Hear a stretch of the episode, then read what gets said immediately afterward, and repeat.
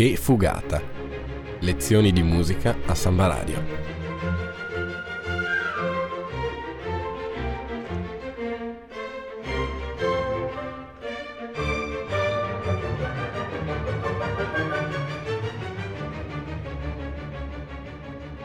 In studio Nicola Pifferi e Alessandro Arnoldo.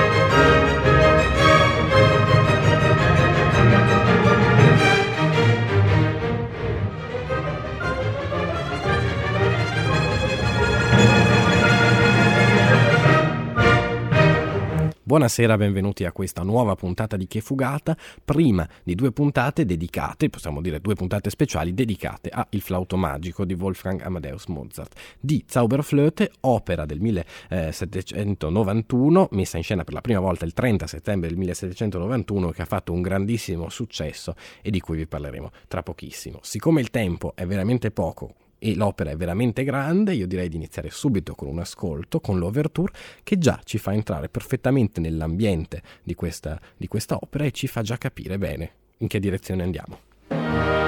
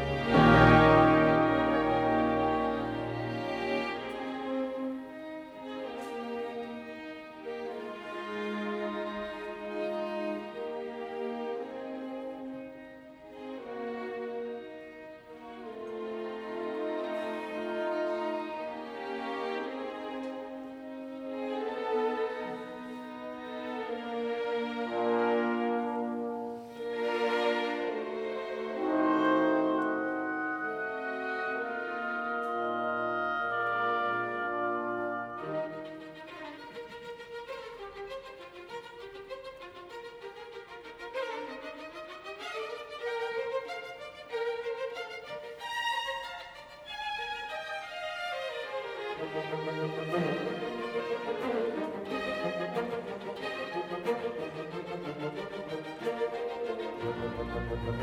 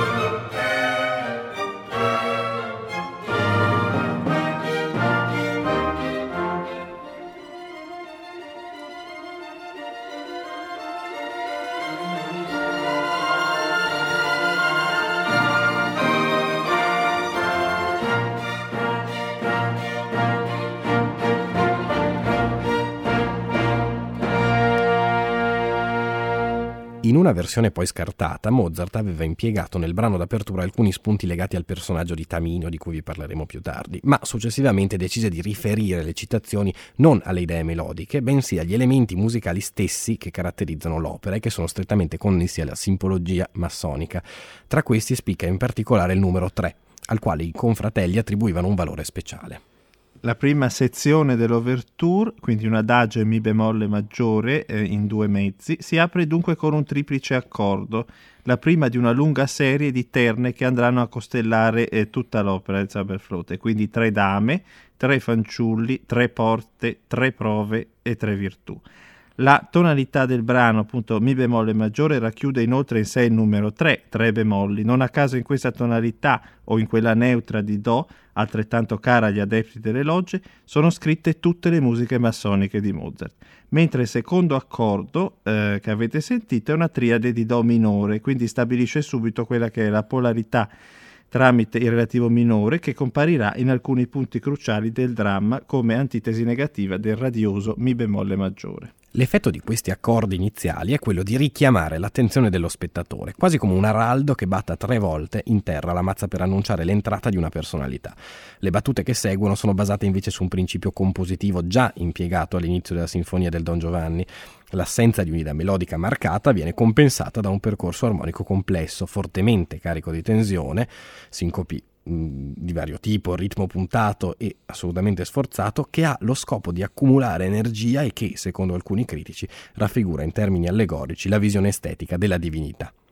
La tensione così accumulata nelle prime 15 battute si scarica nella seconda sezione dell'ouverture, quindi un ampio movimento in forma sonata e, e, è basato su un'unica idea tematica che presenta una qualche affinità, se vogliamo, col secondo tema del primo movimento della Sinfonia a Praga. A partire dalla seconda entrata il tema è accompagnato da due elementi melodici, esposti dapprima separatamente e in ordine inverso, che dalla terza entrata del tema in poi prenderanno definitivamente l'aspetto di un vero e proprio controsoggetto. Si tratta di una scala discendente di sesta e di un semitono discendente, quasi un singhiozzo musicale, due elementi che subiranno innumerevoli metamorfosi nell'opera. Ma allora cerchiamo di capire meglio questo atto primo, perché insomma bisogna capire la trama per raccontare l'opera. Il principe Tamino, di cui già vi avevo accennato poco fa, smarritosi nel regno della regina della, della notte, fuggendo un serpente velenoso, viene salvato da tre dame, che in Tamino riconoscono l'eroe destinato a liberare la figlia della loro sovrana, Pamina, fatta prigioniera da Sarastro.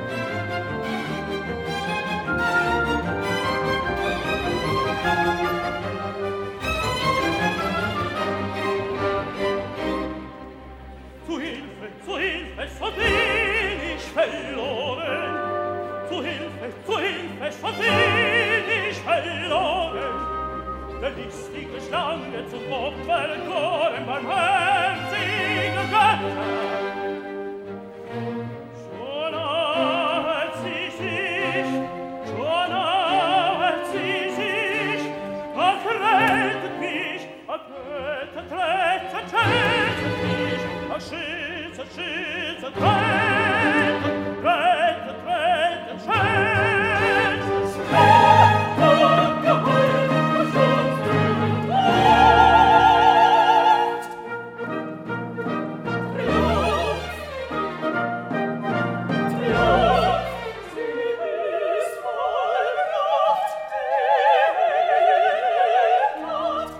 Tamino attacca quindi una semplice melodia sui gradi fondamentali di Do minore.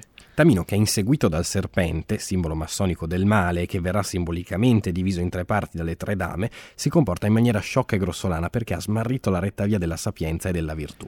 L'arrivo delle tre dame porta una decisa virata armonica verso un radioso Mi bemolle maggiore, con il quale vengono sconfitte le forze del male e la tonalità di Do minore che le simboleggia musicalmente. Seguono quindi altre due sezioni musicali interamente nello stile del Singspiel. Nella prima delle due, un allegretto in sol maggiore che sentite, le tre dame cercano di restare sole col giovane principe. Il risveglio in loro di desideri erotici è simboleggiato dalla tonalità di sol maggiore, legata a Papageno e a suo essere un Naturkind, figlio della natura. Nella seconda sezione, che sentirete tra poco, un allegro quindi Do maggiore, terza e ultima di questo numero, le dame riprendono la figura discendente, intessendo delicate ghirlande sonore intorno al bel giovane svenuto. Le continue ripetizioni all'unisono dell'addio, che si spengono a poco a poco in lontananza, tradiscono ironicamente la riluttanza delle donne a separarsi da Tamino.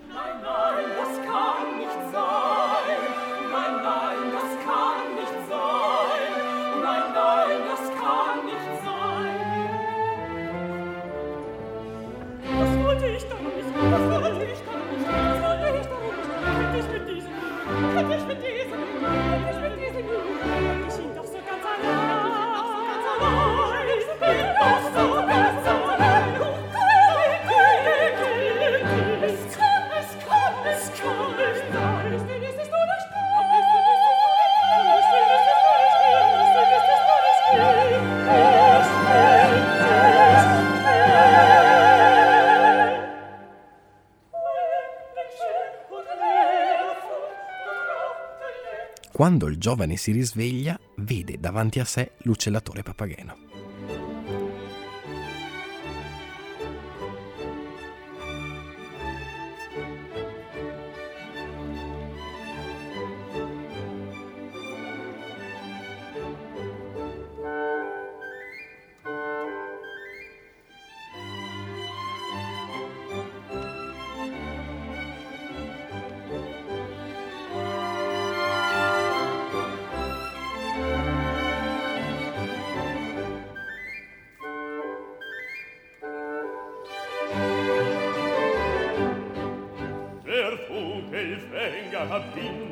Feuer stets lustig, heißer Hopsassa. Ich Vogelfänger bin bekannt, bei alt und jung im ganzen Land. Weiß mit dem Locken umzugehen und mich aus Pfeifen zu verstehen.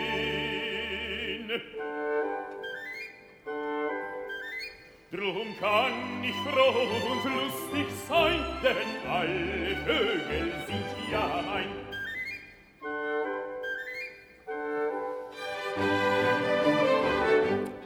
L'aria che Papageno canta entrando in scena, un andante sol maggiore, ha una semplice forma strofica, come avete sentito, e una schiettezza popolaresca con uno stile sillabico e note ribattute che insistono sui gradi principali della scala. Il brano è preceduto da un'introduzione strumentale che espone l'intera melodia della strofa. Il sol maggiore dell'aria, come si vedrà nel resto dell'opera, è strettamente legato al bizzarro personaggio che sin nel costume rivela la sua vicinanza russoviana allo stato di natura e che esprime la sua gioia, vi- la sua gioia di vivere cantando e suonando sul flauto di Pan, la più semplice e infantile delle melodie, una scaletta ascendente del- dalla tonica alla dominante, quasi una lalazione premusicale.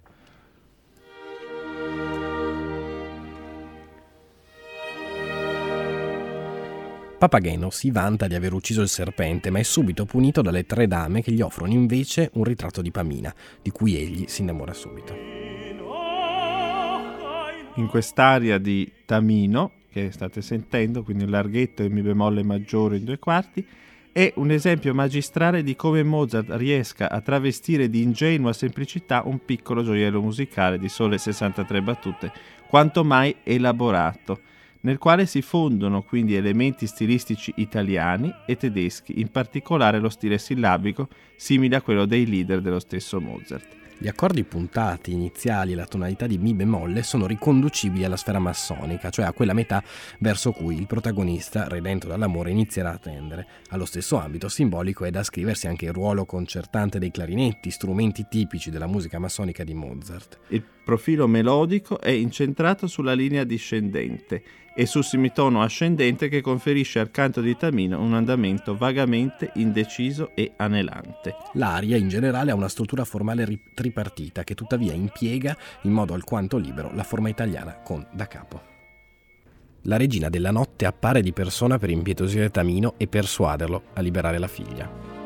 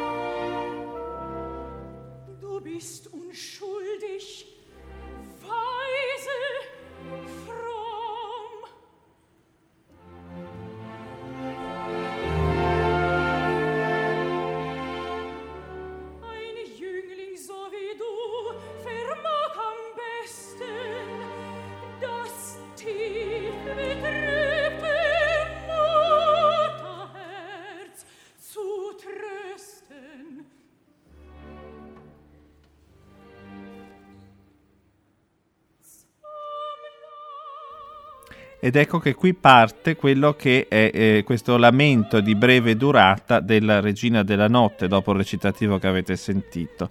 Eh, bre- dura appunto molto poco, poiché dopo appena 10 battute, nella sezione centrale, la protagonista abbandona questa tonalità minore per andare a Si bemolle maggiore, intonando un solenne ritmo puntato eh, sulle parole Ein Bösewitsch, eh, cioè un malvagio, alludendo a Sarastro e al suo mondo di, ehm, di iniziati che nel corso dell'opera sono sempre caratterizzati da questo ritmo puntato.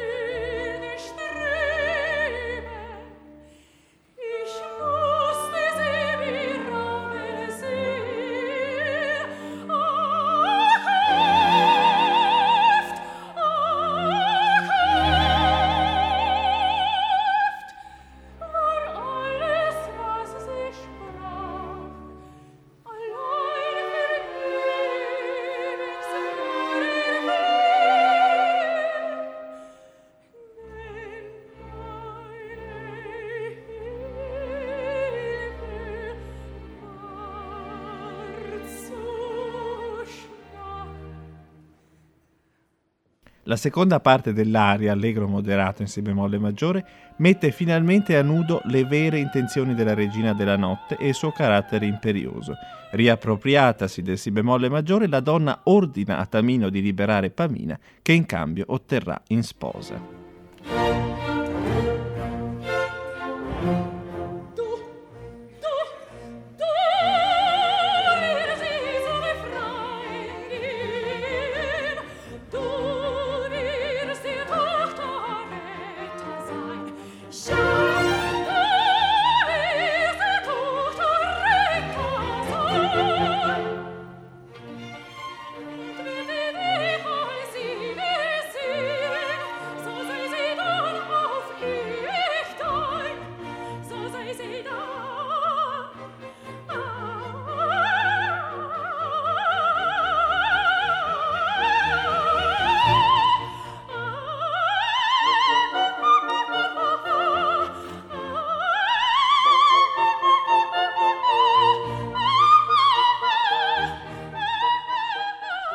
Ancora una volta l'ironia musicale di Mozart fa sì che la regina della notte interpreti in maniera impropria e maldestra il suo ruolo.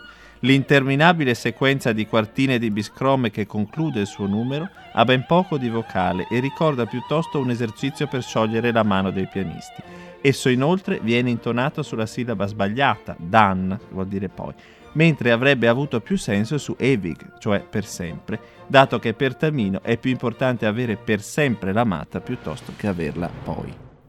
Il principe decide di partire, le dame gli consegnano un flauto magico che lo proteggerà e gli attribuiscono come compagno Papageno, al quale affidano un Glockenspiel. Faranno loro da consiglieri tre fanciulli. Pamina intanto ha tentato di fuggire dal palazzo di Sarastro, ma il moro Monostatos, incaricato di sorvegliarla, l'ha già riacciuffata.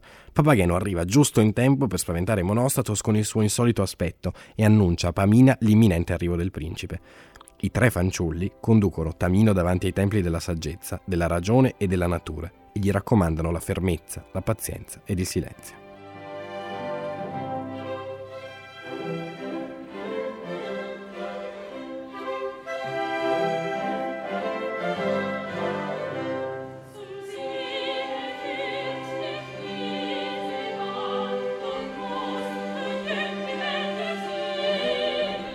Qui inizia quindi il finale primo che è formato da nove sezioni distinte, la prima delle quali, l'arghetto in Do maggiore, è introdotta da un tema orchestrale puntato dal carattere di marcia subito ripreso da questi tre fanciulli che compaiono qui per la prima volta in scena. Il ruolo di questi ragazzi, creature angeliche e veri dei ex machina nella vicenda, è uno dei punti più deboli del libretto dal punto di vista drammatico.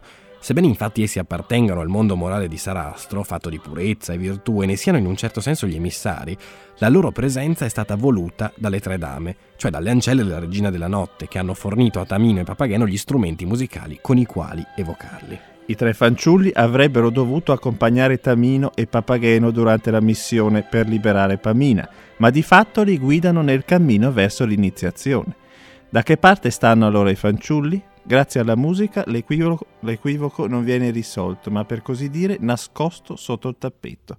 Dopo aver ascoltato le voci bianche dei tre fanciulli, gli ascoltatori non avranno alcun dubbio che essi si trovino dalla parte dei giusti, che presto il pubblico scoprirà essere quella di Sarastro e non, come appariva finora, quella della regina della notte. Un sacerdote esce dal tempio della saggezza e chiede a Tamino cosa vada cercando. Gli rivela che Sarastro non è un tiranno e si rifiuta di farlo entrare, poiché il suo animo è in preda all'odio. Delle voci dall'interno del tempio informano il giovane principe che Pamina è ancora viva. Egli allora sfoga la sua gratitudine suonando il flauto e tutti gli animali selvatici incantati dal suono rispondono al suo richiamo.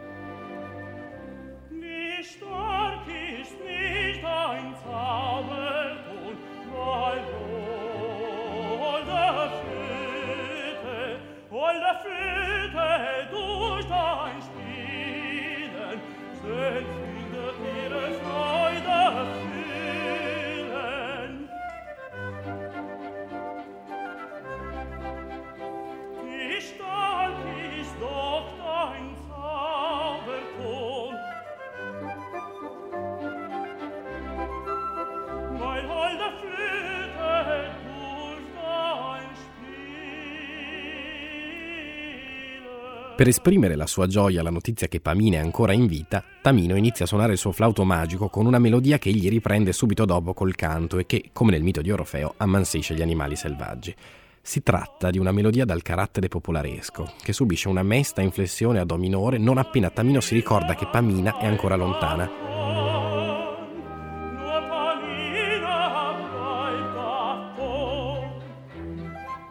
Al suo tentativo di evocarla col flauto non succede purtroppo nulla, ma alla fine le brevi scalette del flauto di Pan di Papageno fanno eco alle scale ascendenti del suo flauto da dietro le quinte.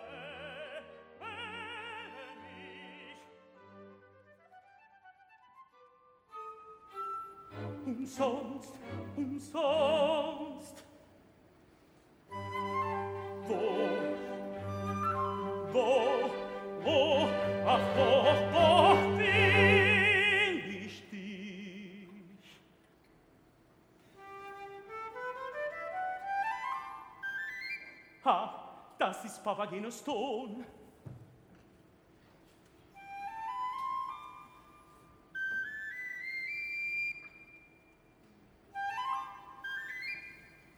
Vielleicht sei Epamene schon, vielleicht hat sie mit ihm zu mir.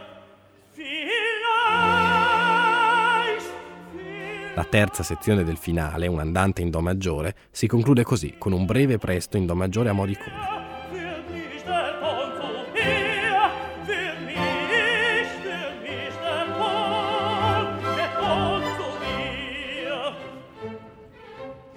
Anche Papageno riconosce il timbro e gli risponde. Sta cercando di fuggire con Pamina, ma Monostatos li raggiunge. Papageno riesce a renderlo inoffensivo con la musica del suo Glockenspiel.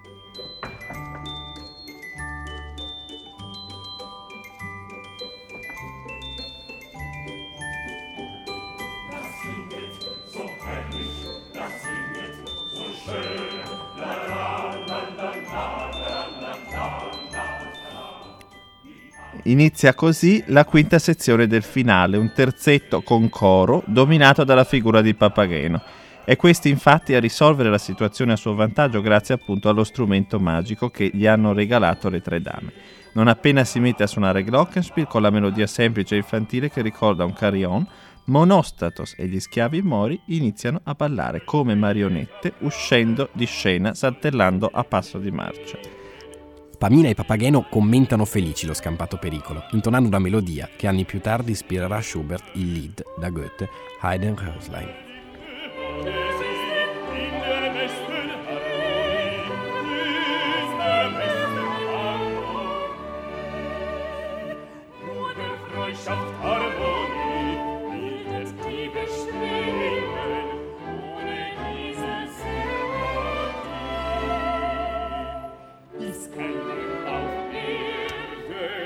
All'improvviso però entra trionfalmente Sarastro. Pamina si getta ai suoi piedi e gli confessa di voler tornare da sua madre.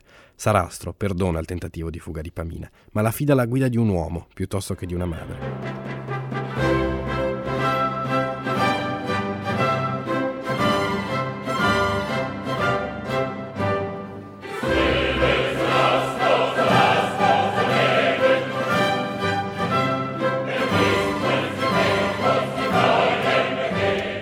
La marcia viene ripresa dall'intera orchestra e finalmente il coro entra in scena seguito da Sarastro su un carro trionfale.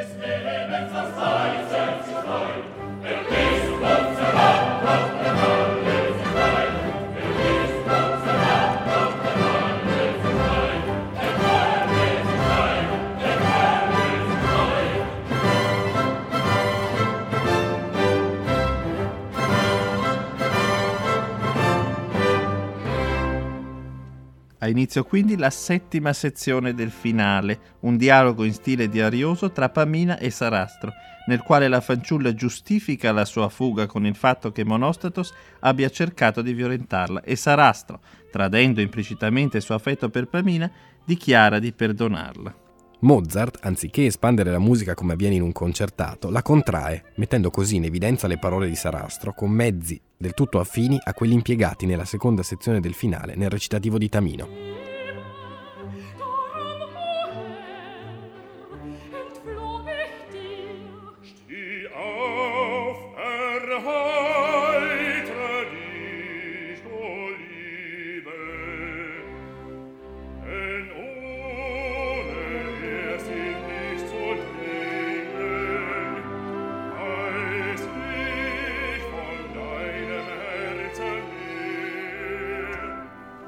Una nervosa figurazione discendente dei violini, costellata di note ribattute e acciaccature che vanno a sottolineare il carattere nevrotico di Monostatos, accompagna la sua uscita in scena insieme a Tamino prigioniero.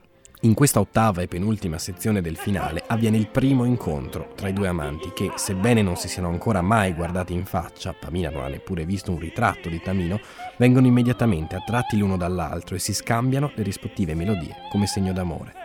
Ciò provoca la reazione indignata di Monostatos, che però viene immediatamente fermato da Sarastro e condannato a 77 bastonate sulle piante dei piedi.